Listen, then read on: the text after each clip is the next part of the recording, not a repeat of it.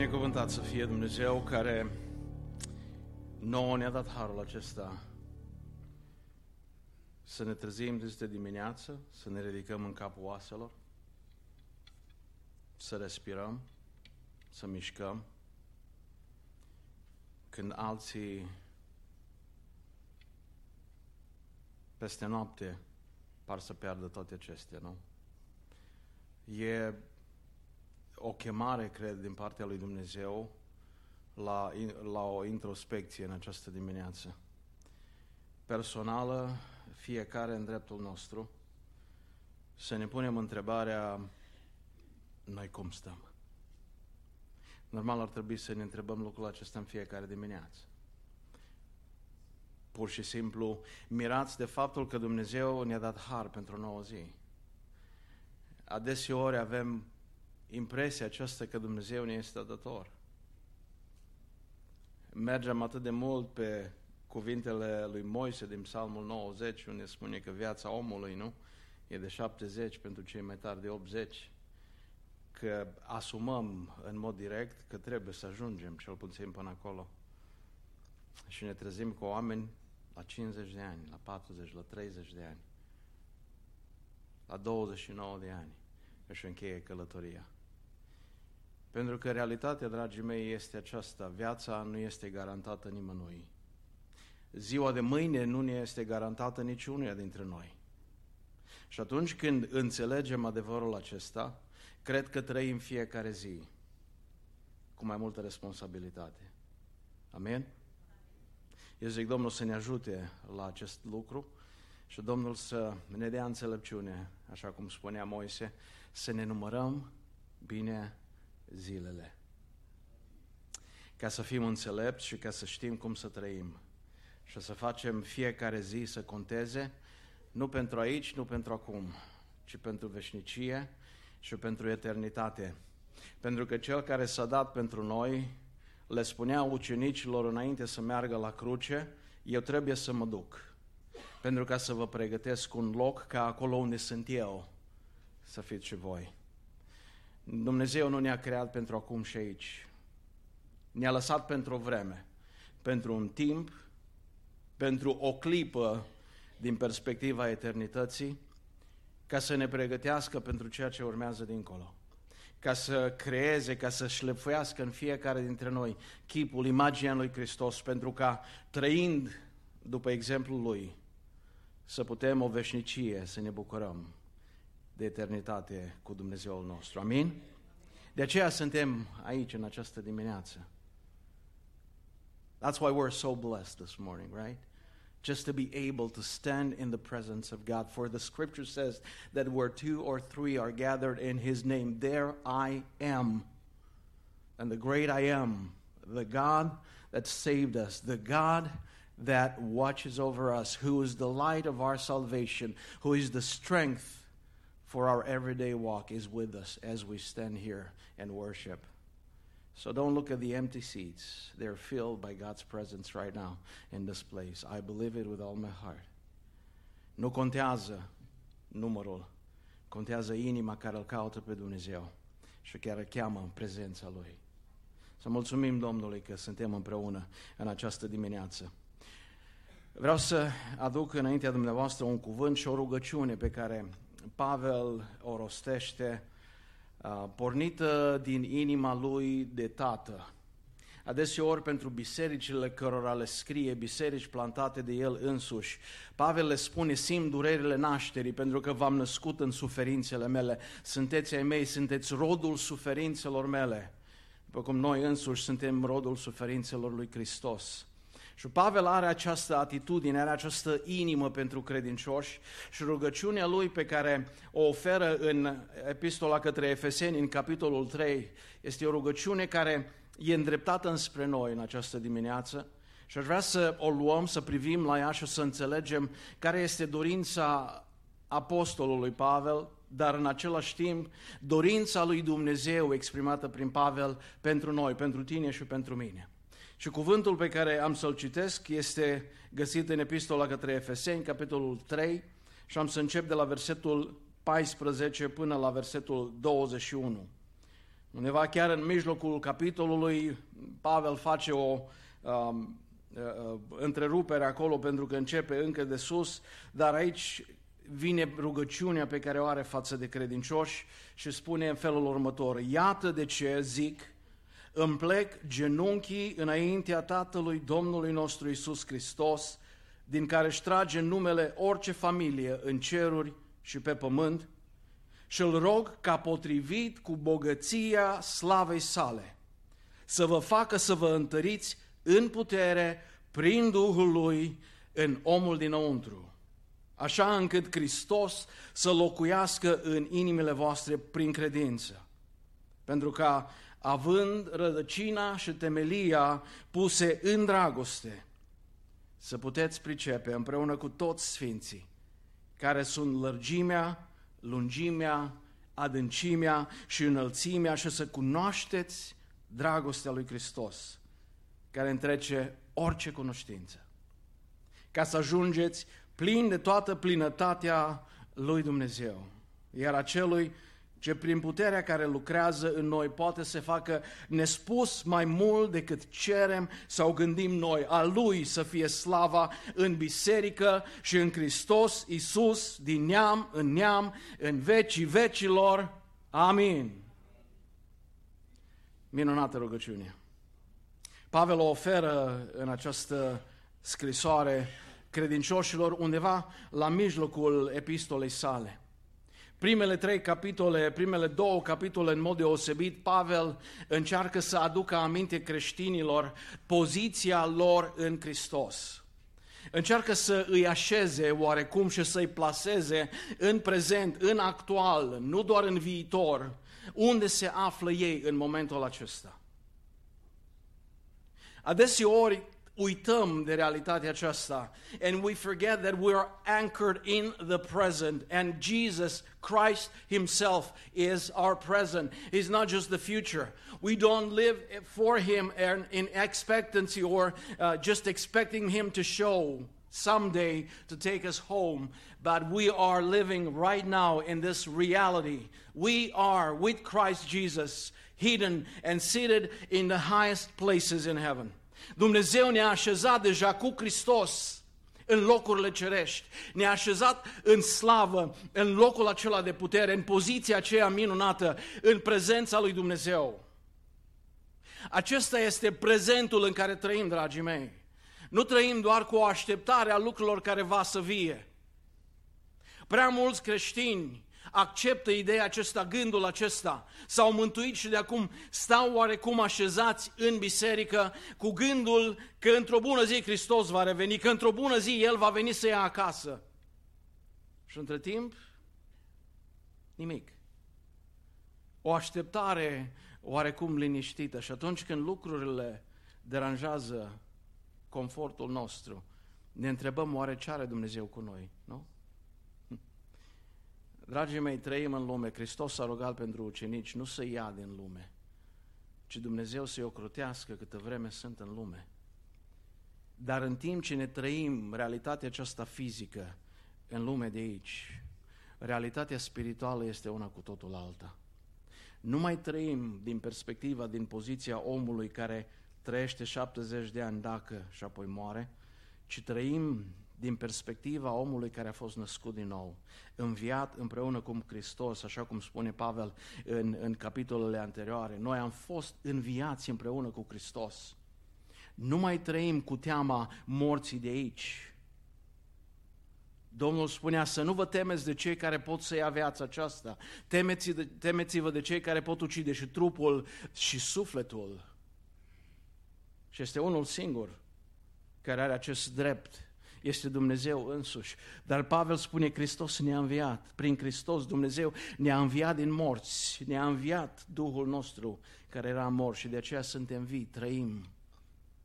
Fiecare dată când venim și ne apropiem de trupul și de sângele Domnului Isus Hristos, ne aducem aminte de această realitate. Ne aducem aminte de acest adevăr că am fost înviați împreună cu Hristos. Amin? Deci trăim trăim cu perspectiva cerească în minte și în inimă, acționăm, umblăm pe pământul acesta, dar umblăm din perspectiva celui care este așezat împreună cu Hristos în slavă. De aceea biruințele sunt ale noastre și chiar dacă pentru o vreme trecem prin valea umbrei morții, David spunea, nu avem niciun motiv să ne temem, pentru că Tu ești cu mine, Doamne, pentru că toiagul și noiaua ta mă mângâie, că indiferent pe unde am trece, noi știm că trecem biruitor dincolo și chiar dacă moartea vine pentru un moment, pentru o clipă, pentru trupul acesta, va veni o zi când și trupul acesta va fi, va fi înviat din nou, restaurat pe deplin de un Dumnezeu care are toată puterea Lui să fie slava în ceruri și pe pământ. Amin? De aceea Pavel aduce rugăciunea aceasta și oferă rugăciunea aceasta pentru creștini, pentru credincioși. Și vreau să ne uităm la câteva aspecte pe care bătrânul apostol Pavel ni le oferă. În primul rând, ne uităm la atitudinea lui în rugăciune. Uh, spune, iată de ce zic, îmi plec genunchii. Îmi plec genunchii. Când ne uităm la Noul Testament, în general, atitudinea în rugăciune a evreilor era aceea de a sta în picioare ei întotdeauna au avut acest sentiment de, de mândrie că ei sunt aleși, sunt copiii lui Dumnezeu, sunt moștenitori. Dumnezeu le-a dat binecuvântările, le-a dat promisiunile, făgăduințele și când ne uităm îi vedem adeseori chiar și în Noul Testament stând în picioare în rugăciune. E atitudinea naturală, e atitudinea normală a, a evreului din ziua de astăzi. Dacă vă uitați, ori de câte ori se duc la zidul plângerii ca să ofere rugăciuni înaintea lor, tot în picioare se roagă. Atunci însă când era nevoie să plece genunchii, lucrul acesta denota o atitudine de reverență, o atitudine uh, uh, de, de conștientizare a faptului că lucrul pentru care se roagă cere o atitudine de reverență înaintea lui Dumnezeu. O atitudine de respect, o atitudine de, de înțelegere a situației, a lucrurilor pentru care se roagă. Pavel spune în plec genunchii pentru că în felul acesta el declară această realitate, această înțelegere a faptului că ceea ce cere pentru, pentru credincioși e de importanță extraordinară. Am crescut, cred că majoritatea dintre noi în biserici pentecostale în care ne s-a spus că atitudinea, rugăciune trebuie să fie pe genunchi, nu? Uh, mi-aduc aminte la, la rugăciunea deseori, aveam un frate care ne spunea că nu te poți ruga decât pe genunchi, cu spatele drept și cu mâinile ridicate în sus. Al încercat să vă rugați să vedeți cât rezistați în felul ăsta. Nu? Mai ne pedepseau părinții câteodată, ne puneau la perete să stăm așa că nu rezistam mult. Rugăciunea nu e o pedeapsă. Rugăciunea e o zdrobire înaintea lui Dumnezeu dar cere o atitudine de reverență. E bine să ne rugăm în genunchi, dar deseori simțim nevoia să ne plecăm și genunchiul fizic înaintea lui Dumnezeu atunci când situația o cere. Am plac atât de mult cuvintele unui om care spunea în rugăciune, prefer să am inimă fără cuvinte decât cuvinte fără inimă. În rugăciune contează mai mult inima decât cuvintele pe care le oferim. Învățăm rugăciuni, am obișnuit cu ele, avem frazele noastre, eh, după cum se spune, limbajul acela de lemn pe care îl folosim adeseori în rugăciune, ca și când avem impresia că trebuie să impresionăm pe Dumnezeu, când Dumnezeu cunoaște inima. Și mai degrabă, spunea omul acesta, prefer să am o inimă care se roagă, care se pleacă înaintea lui Dumnezeu și mai puțin cuvinte decât cuvinte și să n-am inimă. Ana n-a mai avut cuvinte înaintea lui Dumnezeu stând în templu. Pentru că inima era prea zdrobită, dar Dumnezeu i-a ascultat inima. Să înțelegem că Dumnezeu ne cheamă să venim în rugăciune înaintea Lui cu astfel de atitudine. Și Pavel aduce rugăciunea aceasta din această poziție, cu această atitudine îndreptată Tatălui. Iată de ce, spune Pavel, îmi plec genunchii înaintea Tatălui, Domnului nostru Isus Hristos. Ne rugăm Tatălui. Ne rugăm în numele Lui Hristos care ne dă autoritatea să ne rugăm Tatălui, care ne-a deschis calea, care ne permite să intrăm în prezența lui Dumnezeu. Și mulțumim Domnului că El ne-a dat și Duhul Sfânt ca ajutor, ca să ne putem ruga. Romani, capitolul 8, dacă nu mă înșel, Pavel spune, atunci când nu mai știm cum să ne rugăm, se roagă Duhul cu suspine negreite și mijlocește. Ce minunat e când Dumnezeu Tatăl ascultă rugăciunile noastre pe care Duhul le face pentru noi când nu mai știm cum să ne rugăm. Și probabil că în dimineața aceasta ne-am rugat și nu mai știm cum să ne rugăm. Nu mai știm ce să cerem, dar Duhul știe și ne îndeamnă și ne călăuzește. Care este conținutul rugăciunii, de fapt, al lui Pavel? Vedem în versetele următoare. În primul rând, Pavel pune o cerere înaintea lui Dumnezeu. Care e cererea aceasta pe care o face Pavel? Zice, mă rog ca potrivit cu bogăția slavei sale, ce să se întâmple? Să vă facă să vă întăriți. Să vă întăriți. Unde? Să vă întăriți în omul dinăuntru. Și aceasta este rugăciunea pe care aș vrea să o facem și noi în dimineața aceasta. Să rugăm pe Dumnezeu să ne întărească în omul dinăuntru. Pentru că acolo e nevoie de putere.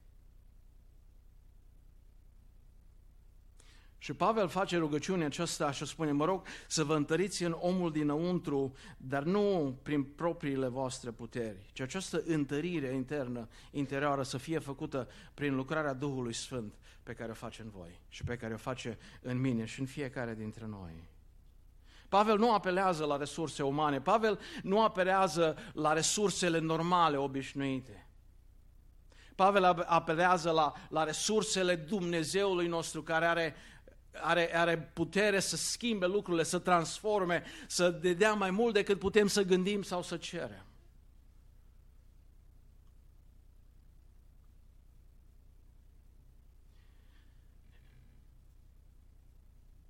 Adeseori avem sentimentele acestea de vinovăție, când, mai ales că suntem la început de an, aproape an de an, nu, ne, ne facem rezoluții noi pentru anul în care intrăm și în general pentru credincioși, cea din tâi rezoluție pe care o facem, cea din tâi hotărâre pe care am luat-o la început de ani e să citim Biblia într-un an de zile. Sunt programe, sunt calendare, toate sunt bune, toate sunt frumoase. Și începem adeseori și undeva așa, gradual, începem să, să pierdem din elan, așa -i? Pentru că apelăm la resursele noastre proprii.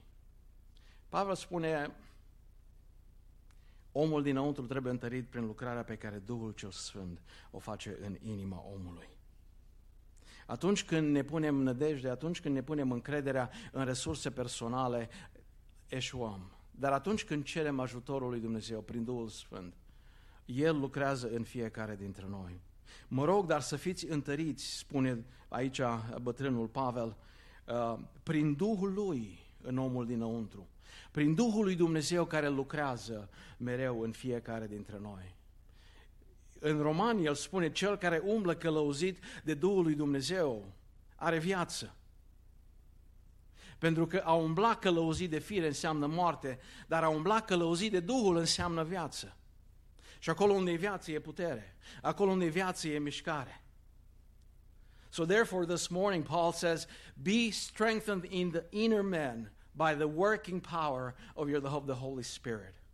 Do not look at external factors. Do not look at external resources. Do not look at your own resources, but rely on the power that the Spirit brings to come to bring change in ourselves. Acest om dinăuntru, the inner being, reprezintă centrul personalității noastre a unei persoane. Omul dinăuntru este cel care a fost înnoit. Suntem o creație nouă, spune în Corinteni Pavel. Nu mai suntem cei vechi, suntem o creație nouă și omul acesta dinăuntru trebuie să crească de acum, trebuie să se împlinească și să prindă putere, pentru că în felul acesta să putem birui lumea și tot ceea ce este în lume.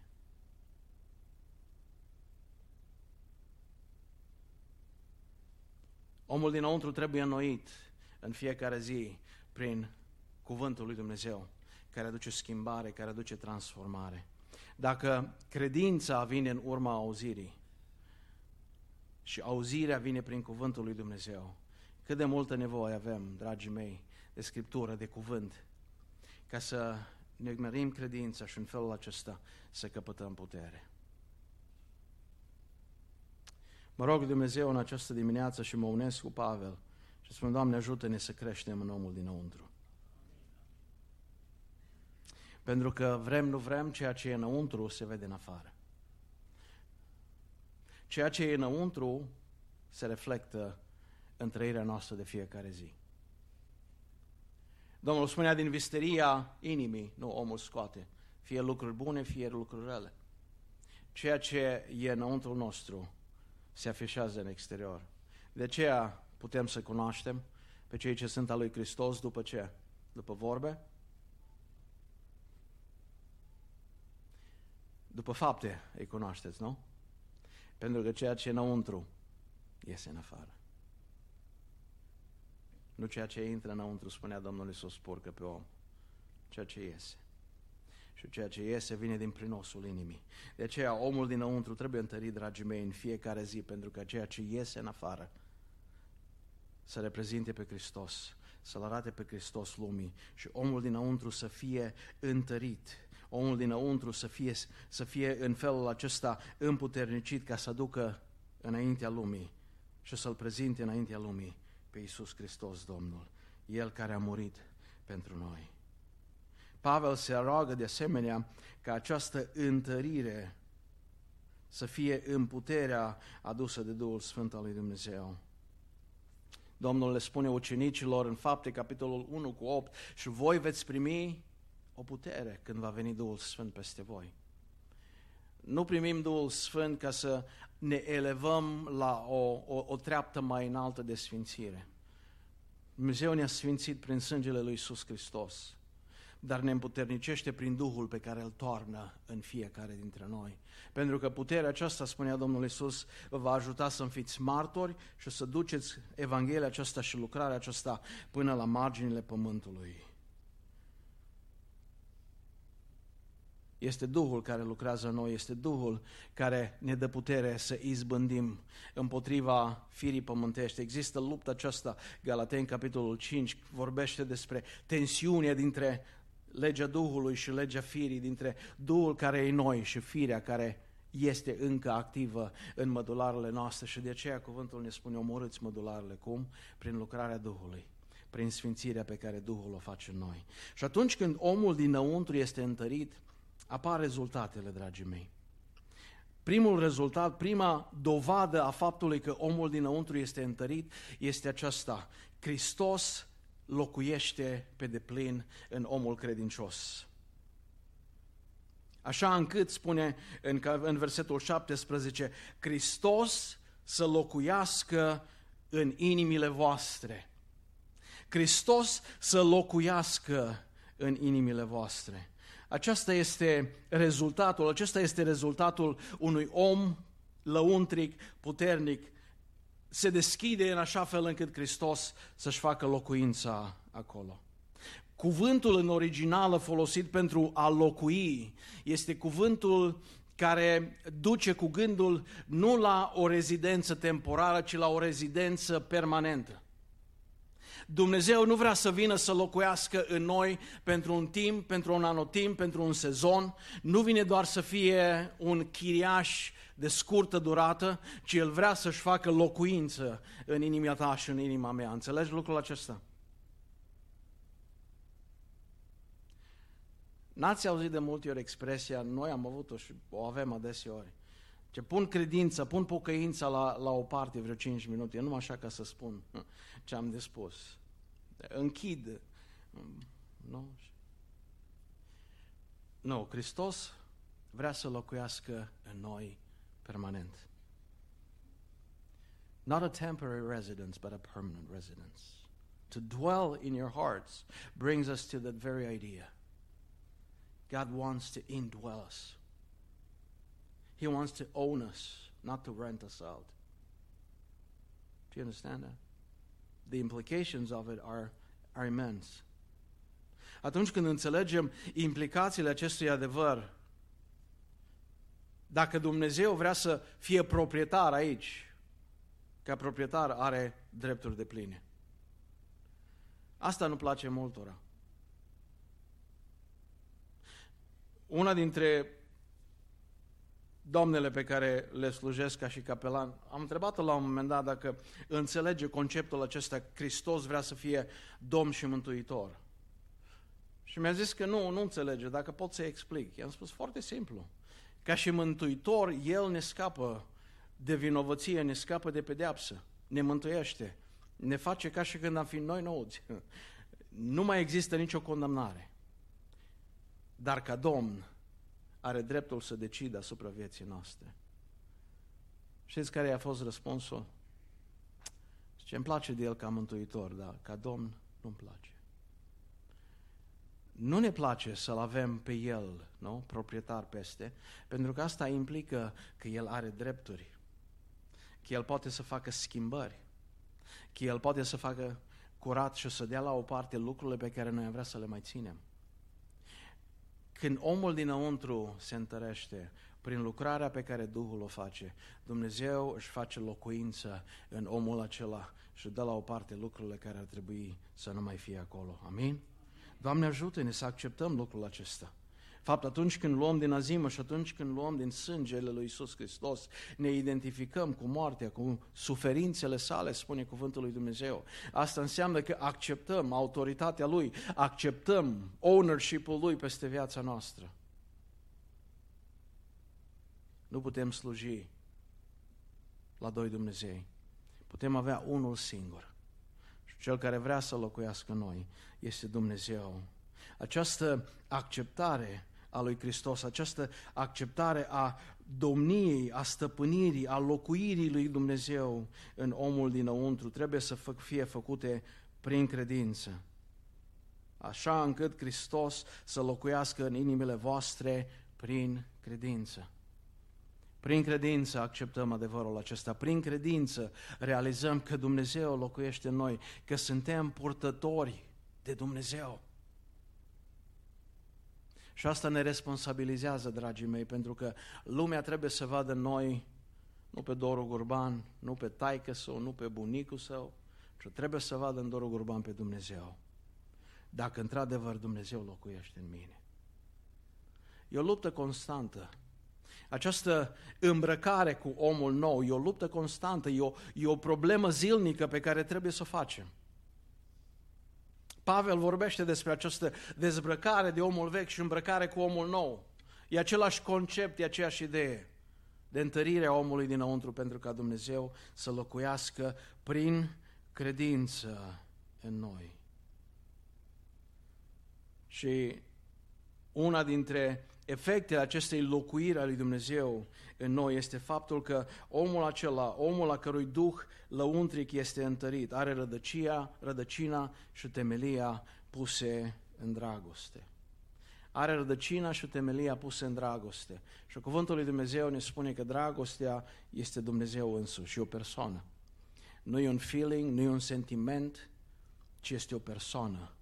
Dumnezeu însuși este dragostea. Temelia noastră rădăcina noastră e în Hristos. Ne duce cu gândul atât la, la o plantă, la un pom care, care și are rădăcinile uh, răspândite în pământ, dar ne duce cu gândul și la clădirea aceea care temelie stă bine așezată, pentru ca orice ar veni, nimic să nu o poată clătina.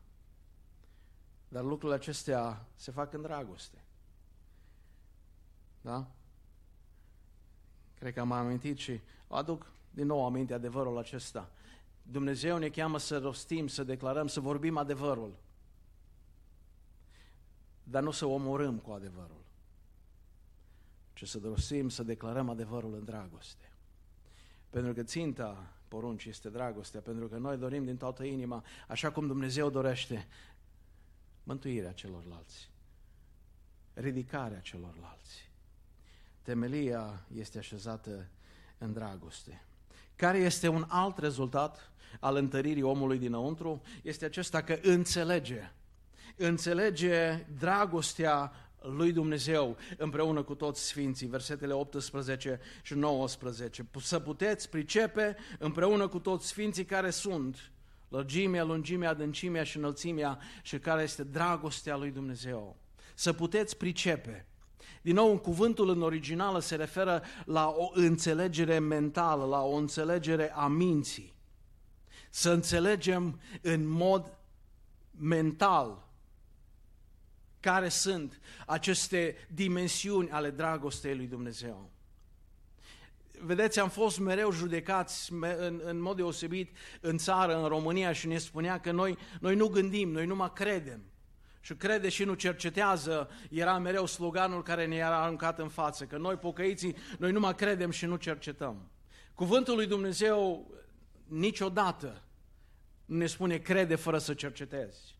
Va Pavel îi, uh, nu Pavel, uh, uh, în faptele apostolilor ne se spune că creștinii din Berea erau mai mai, mai, mai elevați, pentru că, deși l-ascultau pe Pavel, mergeau acasă, luau scripturile și studiau și cercetau să vadă dacă într-adevăr lucrurile pe care le-au auzit sunt așa cum sunt.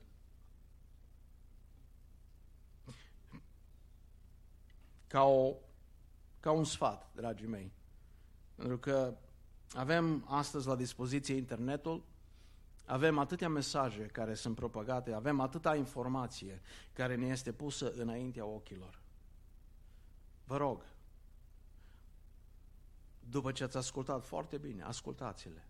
Dar după ce ați ascultat, luați Biblia și studiați-o, dragii mei. Pentru că sunt prea multe doctrine care sunt bazate pe un singur verset, care sunt bazate pe, pe intenția bună a unui om, dar nu este planul întreg, complet, nu este învățătura întreagă a Cuvântului lui Dumnezeu. Cercetați. Până și prorociile ne spune Cuvântul lui Dumnezeu că trebuie judecate. Uf. Să spui așa ceva la Pentecostale. Deja ești căzut de la credință. Nu. Este o rânduială pe care Dumnezeu o lasă în biserică. Dumnezeu nu ne, când ne-a mântuit, nu ne-a închis mintea. Când Dumnezeu ne-a mântuit, nu ne-a închis dintr-o dată uh, raționamentul. Nu. Dar când lucrurile trec dincolo de ce nu mai pot explica, explica în mod rațional, acolo trebuie să intervină credința. Pentru că n-am cum să explic toate lucrurile și cuvântul lui Dumnezeu nu se consumă încercând să ne dea date științifice despre toate lucrurile. Acolo unde mintea și raționamentul nu mai poate judeca, trebuie să intervină credința vis-a-vis de binecuvântările, de promisiunile, de făgăduințele lui Dumnezeu. Dar până acolo, Dumnezeu ne cere să gândim. Și Pavel folosește cuvântul acesta să cunoașteți din punct de vedere al rațiunii, care sunt dimensiunile dragostei lui Dumnezeu. Numai că de acolo, Pavel ne duce dincolo de domeniul acesta al rațiunii la cel al experienței și să cunoașteți în mod experimental, în, mod, în modul trăirii voastre personale, ce înseamnă această dragoste a lui Dumnezeu. Pentru că noi de ajuns să cunoaștem despre Dumnezeu, trebuie să-L cunoaștem pe Dumnezeu. Nu de ajuns să cunoaștem despre dragostea lui Dumnezeu, trebuie să cunoaștem dragostea lui Dumnezeu aplicată în viața noastră de zi cu zi. De aceea Domnul Iisus le spunea ucenicilor stând la masă cu ei, vă dau o poruncă nouă, să vă iubiți unii pe alții. Cum? Cu vorba?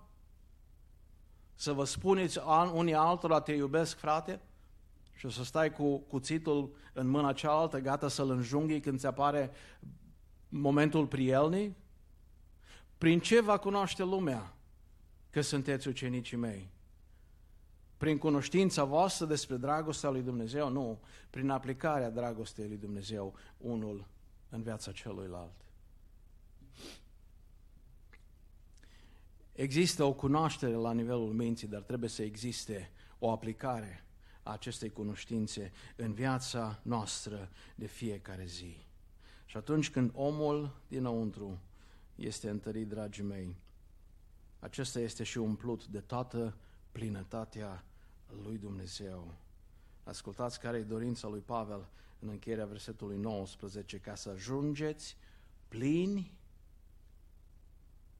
de toată plinătatea lui Dumnezeu. Pare un overkill, cum, cum se zice. Nu? Plin de plinătate, să, fie, să vezi mai plin decât plin. Se poate? Nu? Nu o fi prin legile fizicii normal, dar legile spirituale spun că se poate. Să fim plini de toată plinătatea lui Dumnezeu.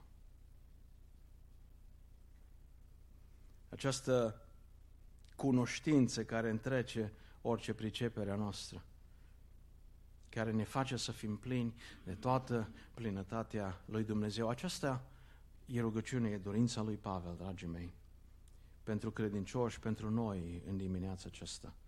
Întăriți în omul dinăuntru, să fim înrădăcinați în dragostea lui Dumnezeu, să fim o locuință pentru Dumnezeu, pentru ca El să domnească în noi și să devenim plini de toată plinătatea lui Dumnezeu. Să nu mai fie loc de mine, să nu mai fie loc de părerile mele, să nu mai fie loc de dorințele mele, să nu mai fie loc de nimic din mine, ci să fie loc doar de El.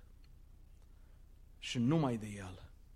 Și de toată plinătatea care e în Dumnezeu. Și atunci când Pavel rostește rugăciunea aceasta doar gândindu-se la, la realitatea aceasta, la, la posibilitatea aceasta ca rugăciunea lui să devină realitate în viața creștinului, explodează în această mulțumire înaintea lui Dumnezeu în ultimele câteva versete, în ultimele lui cuvinte, atunci când declară și spune așa, iar celui ce prin puterea care lucrează în noi poate să facă nespus mai mult decât gândim sau cerem noi a Lui să fie slava și în biserică, în Hristos Iisus, din neam în neam, în vecii vecilor și parcă nu mai termină. Și această bucurie, dacă vreți, această laudă la adresa lui Dumnezeu care se naște în inima lui Pavel doar gândindu-se la această posibilitate.